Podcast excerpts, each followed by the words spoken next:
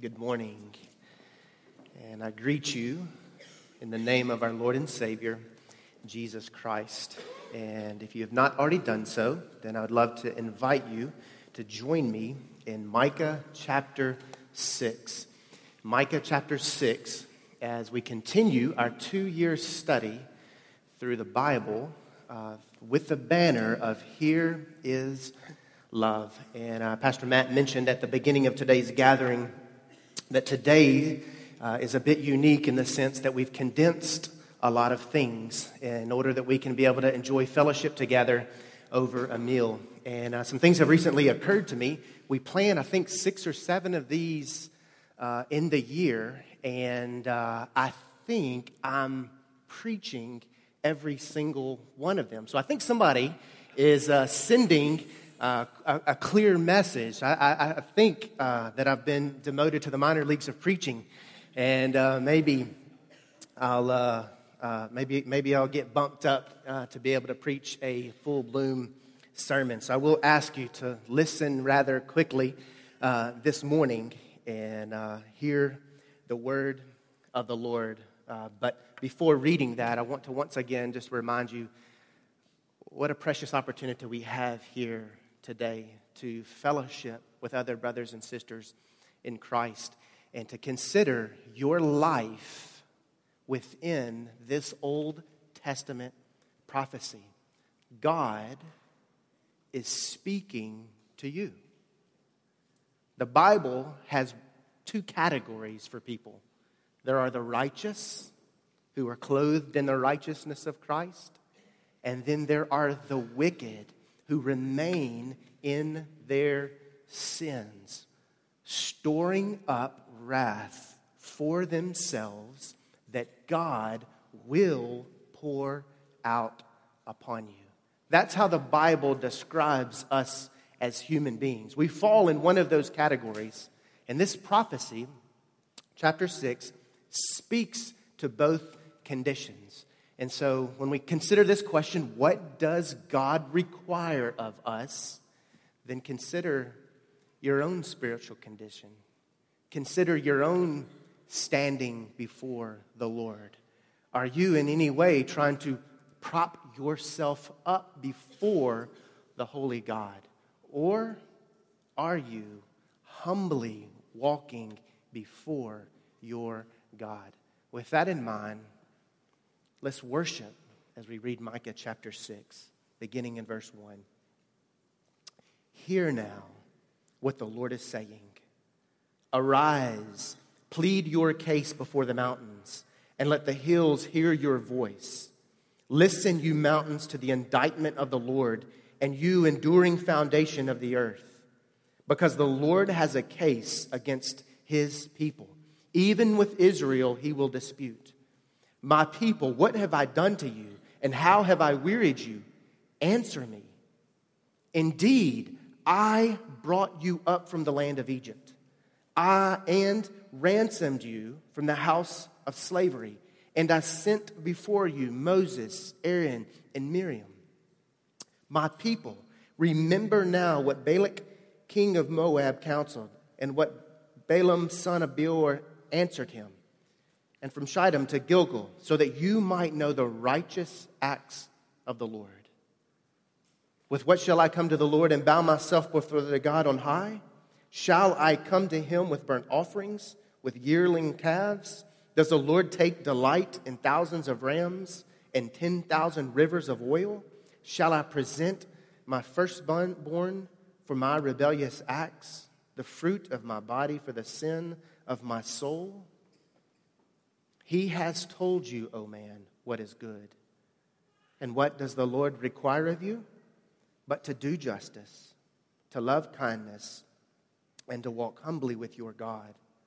The voice of the Lord will call to the city, and it is sound wisdom to fear your name. Hear, O tribe, who has appointed its time. May the Lord bless the reading of his word. Let's join our hearts together in prayer. Father, we do pray that you would be gracious and merciful to us this morning. We pray that you would open our eyes to see and our heart to believe wonderful things that you say about yourself from your word. We ask these things in Christ's mighty name. Amen. If you read through Micah, two things are clear sin and judgment. And so today I want us to kind of keep in mind this metaphor of a courtroom when we think about this prophecy that is being relayed to us. Um, I, want, I, think this will be helpful as we try to situate um, Micah's prophecy during his 20 to 25 year ministry. Micah can be trans- translated, Who is God? Which, interestingly, is how this prophecy is concluded in chapter 7 by answering that very question. Micah prophesied during the Judean reigns of Jotham and Ahaz, and he's believed to be a contemporary with Isaiah and Hosea as an 8th century prophet. What's unique about Micah as it relates to the other minor prophets is that uh, most of the minor prophets that we've been reading through, there's uh, a considerable amount of sin on Israel's part. And then there's uh, the coming judgment that God is pronouncing upon them. And there's the plea to repent. And there's the promise for, after, their repentance, there's a promise for God restoring them and restoring and welcoming their fellowship back with Him. And this is a unique occurrence where Israel and Judah did that. And so for about 100 years, uh, they enjoyed living in light of having their um, uh, fellowship with God restored because they listened, they repented, they obeyed. And so our outline this morning is mainly two statements God's case against his people, again, that metaphor of a courtroom, and God's requirement for his people. So God's going to state a case against his people. He's, all the evidence is lined up against them. And God is going to not just only ask what he requires of them, but he's going to show them. He's going to demonstrate what is required for them. So, first of all, God's case against his people, which is their condition and their calamity. We see this in the first five verses that we read in just a few moments ago. But chapter 1 in Micah gives us an idea for the case against his people. Chapter 1, we see, Let the Lord God be a witness against you, the Lord from his holy temple. So, why is this important as we think about this prophecy?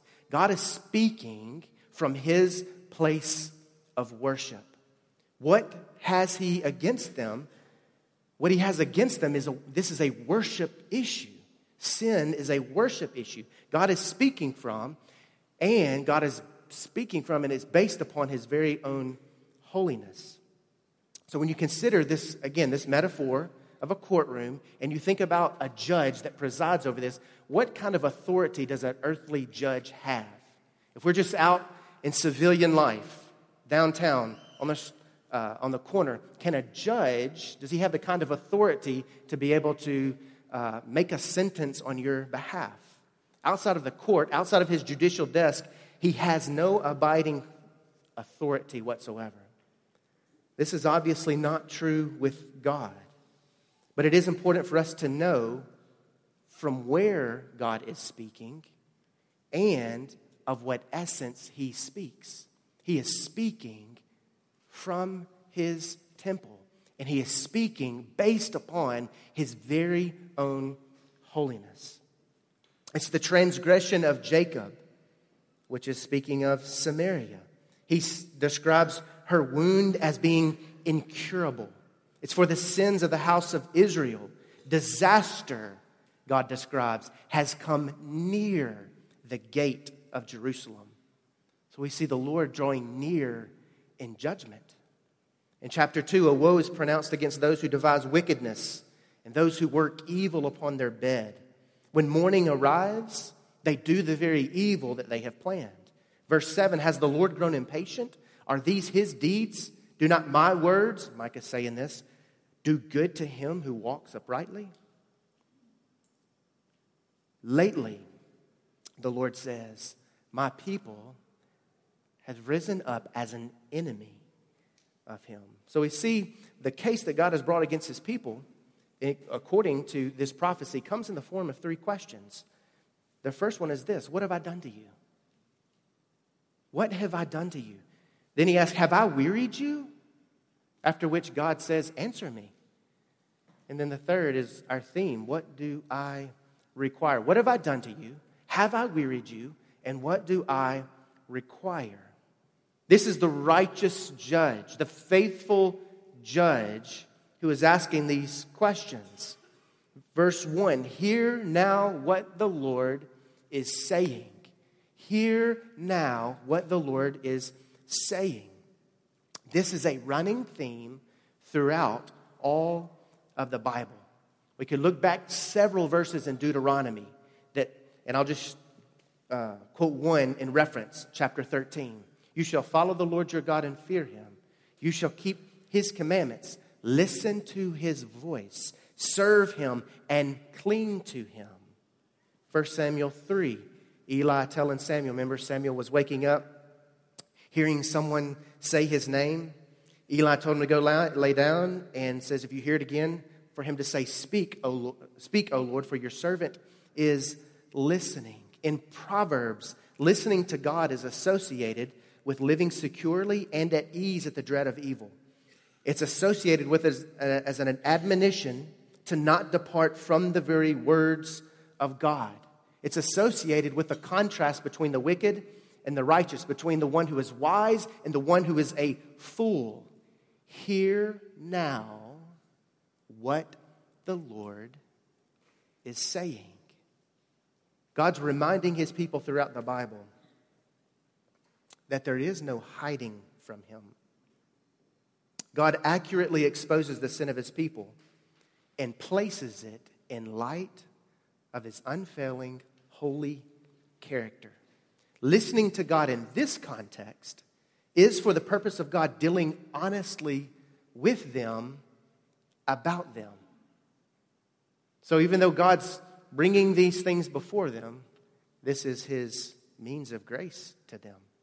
Running on the same tracks as this theme has been an emphasis here lately at the church um, to stop trying to hide from your sin. John chapter 3, that's what evil people do. They like their sin to remain hidden. But those who are in Christ, those who um, love for their deeds to be exposed, they run to the light so that their deeds can be shown as being wrought from God. So let me ask this question here When is the last time that you've paused long enough to listen to what the Lord has to say to you? We probably do a better job of laying our requests before the Lord and making sure that He is aware of the very things that are pressing in upon us. But do we give sufficient pause in our day to day routine for Him to be able to speak to us through His Word? Micah 6 answers the question that's posed here How can the people of God find comfort when God has a case against them? Read what he says in verse 3 My people what have I done to you? How have I wearied you? God answers this question in verse 3 with verse 4.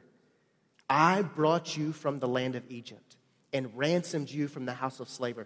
I sent before you Moses, Aaron, Moses, Aaron, and Miriam. You see how he answers this question here. This is what I've done for you. I brought you up from Israel. I ransomed you from the house of slavery. How does the Lord appeal to his people? How does he appeal to his bride?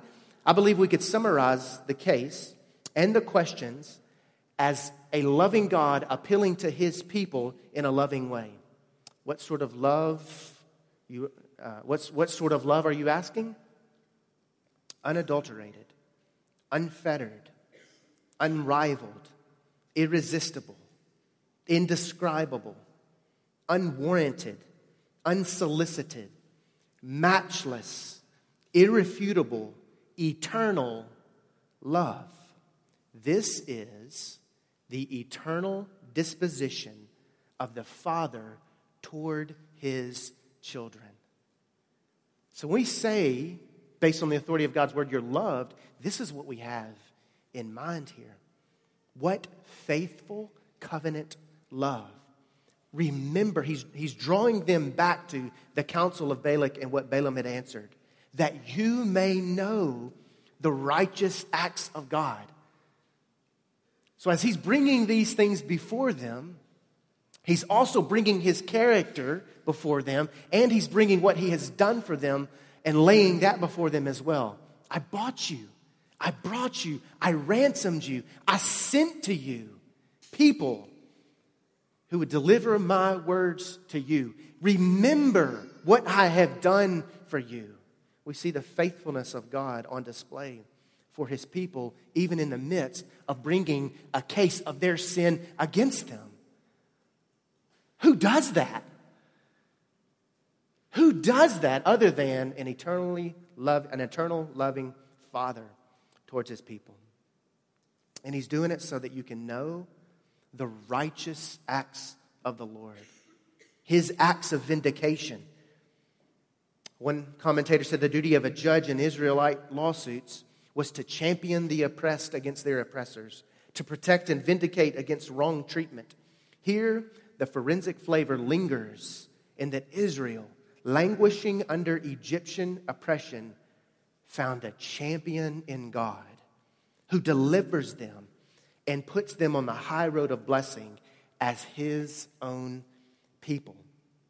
God continues even throughout this. This is why, again, just we need to be reminded of how loved we are in Christ. Is that even in these things, how does God continue to refer to the people in this prophecy? He refers to them as my people. My people. Boice describes this, verse 8, as a word for people who are willing uh, to all sorts of religious things, but they're not willing to do what is needful. Which brings us to our second point God's requirement. So we considered what God has against them, his case against his people. Now, what's God's requirement for his people, their conqueror, and their new posture? How should we come before the Lord? What do you say when you are loved in such a firm way? Would any of us, if, if um, after the service today you hear me yelling at my son about something, you might look at that situation a bit differently than if we were near a busy intersection and you hear and you heard me yell at him. Nobody would look at that and think that to be odd because you'd realize how concerned I am about his safety if he's near a busy intersection such as that. God is firm in his desire. So I don't, I don't want to. I want to say that in any other way. God is firm in his desire for all of his commands to be kept. We should never assume that his love is that which is indifferent towards sin. Please understand, God is not indifferent towards sin. My sin, your sin, our sin, all of it required a sacrifice. Something had to be done to cover and forgive our sin. Not in the sense of scooping it under the rug, but it had to be satisfied. And we know that it cost Christ his life.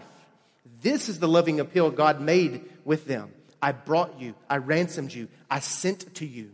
But we should know that God appeals to his people with gentle, firm love. That's how God deals with his people.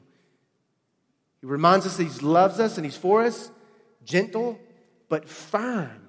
And it's based upon his holiness. And I think the Christian at times is predisposed to think of God in terms of harshly saying, don't do this, or just stop sinning. When we need to understand the pill is, don't do this, stop sinning because I love you.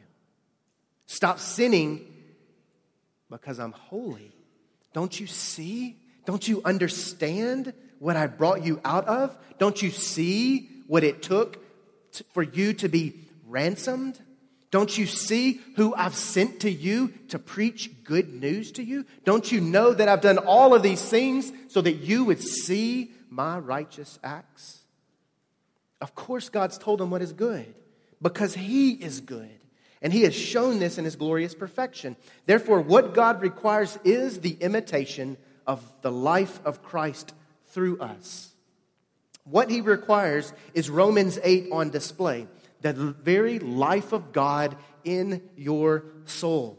The Gospel of John was written so that we would believe that Jesus is the Christ and that in believing in him, or the, that in believing we would have life in his name. But right before getting to verse 8, there comes a, a series of just really ridiculous questions. Shall we come to God with burnt offerings? Verse 6 and 7. How about yearling calves? Would God take delight in thousands of rams? What about 10,000 rivers of oil? Okay, let me show my commitment by asking Shall I present my firstborn for my rebellious acts? Would the fruit of my body be acceptable for the sin of my soul? Well, the answer to each of these questions is a resounding no. It's a temporary no, and it is an eternal no. A burnt offering is not what's acceptable. Neither will be calves, oil, or our own firstborn. Why? God's provided something eternally better, namely, someone more acceptable. God's offering is Christ, who is an unblemished, spotless lamb. The very lamb that John the Baptist describes in John 129, who takes away the sin of the world. The very lamb that Revelation speaks of that was slain before the foundation of the world. Christ is the firstborn that Colossians speaks of and that Romans 8 addresses. For those whom he foreknew, he also predestined to become conformed to the image of his Son, so that he would be the firstborn among many brethren. So, this appeal God is making as he's bringing their sin before them, he's clear this is his kindness. His kindness, we know Romans 2, leads to repentance. So, what do you do when your sin's exposed? When you realize there's, there's no more hiding that you can do, you come to God. He is the one with whom our soul must reckon. The one who comes before God in humility recognizes he is a criminal and doesn't seek simply to get off the hook. He's not looking for a technicality, as it were. He's not asking for leniency. He's not promising to do better next time and he's not promising to never commit this act again. No, he understands himself as being eternally inept. He understands himself not as someone who just did something bad, but as a person who is wicked to the core. He agrees with the Bible's description of the sinner and agrees that he is a sinner in need of something more than just a clean record. He needs an expunged life. Matthew Henry said, It's God Himself that has shown us what we must do. We need not trouble ourselves to make proposals. The terms are already settled and laid down. He whom we have offended and to whom we are accountable has told us upon what conditions he will be reconciled to us. You see how this is eternal love. The case and what's required. Deuteronomy 10.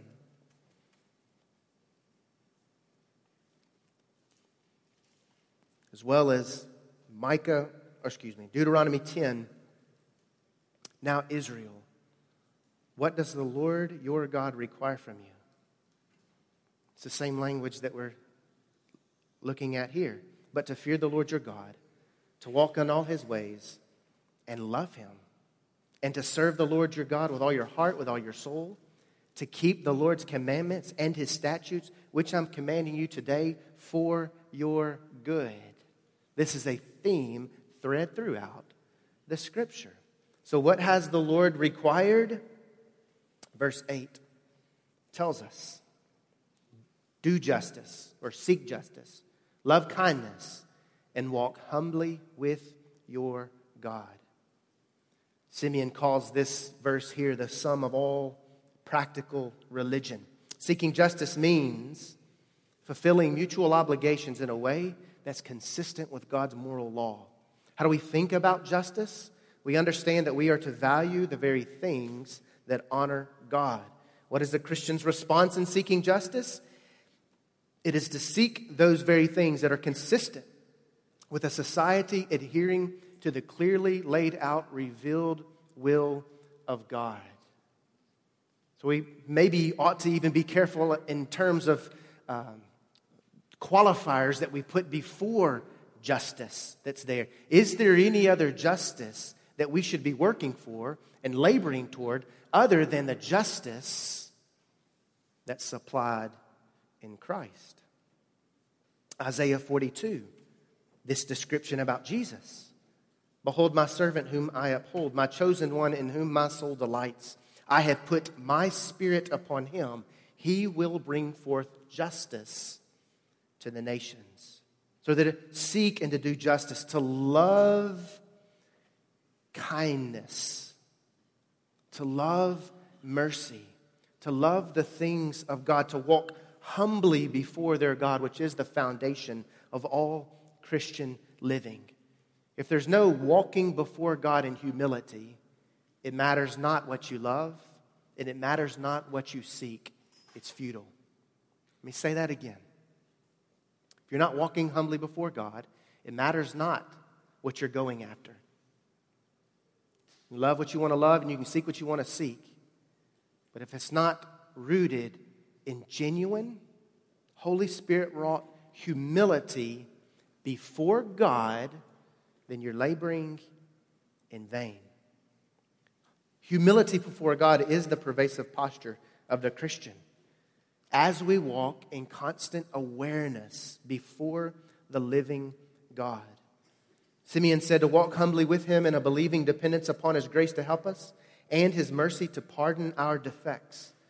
Without this, our attention to relative duties will be of no avail. This chiefly distinguishes the true Christian from a proud, self righteous Pharisee. So, this is what God has required. And you see the difference here. You can contrast what's, being, what, what, what's been said in the first nine verses with what follows for the wicked in verse 10 through 16.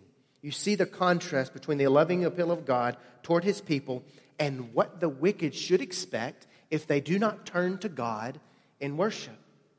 Is there yet a man in the wicked house, along with treasures of wickedness, in a short measure that is cursed? Can I justify wicked scales in a bag of deceptive weights?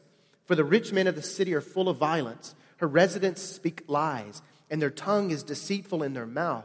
So also I will make you sick, striking you down, desolating you because of your sins. You will eat, but you will not be satisfied, and your vileness will be in your midst you will try to remove for your safekeeping. But if you will not preserve anything, and what do you preserve? I will give to the sword. You will sow, but you will not reap. You will tread the olive, but will not anoint yourself with oil, and the grapes, but you will not drink wine. The statutes of Omri and all the works of the house of Ahab are observed, and in their devices you walk. Therefore, I will give you up for destruction, and your inhabitants for derision, and you will bear the reproach of my people. So you see the contrast that's here. Which God, or how will you stand before the holy, just God? Though Micah sets up like a courtroom where God states the evidence that he, is against, that he has against his people, what we really see is not a justice system for his people predicated on condemnation, but a loving yet firm appeal from our Heavenly Father that the very things he requires from us are the very virtues he has supplied in and through the atoning sacrifice of his Son, our Savior. Again, I want to draw our attention back to the courtroom metaphor. God is the righteous judge. And we are the ones who stand before him either in judgment, resulting in condemnation, or in peace, because our sin has been removed. We will stand before him, and an account of our life will be given. We will be judged either according to our righteousness or according to Christ's righteousness. We will be judged based on our faithfulness or his faithfulness through us. So God has told us what He requires love, justice, mercy, humility. None of these things are natural in us. Christ was given.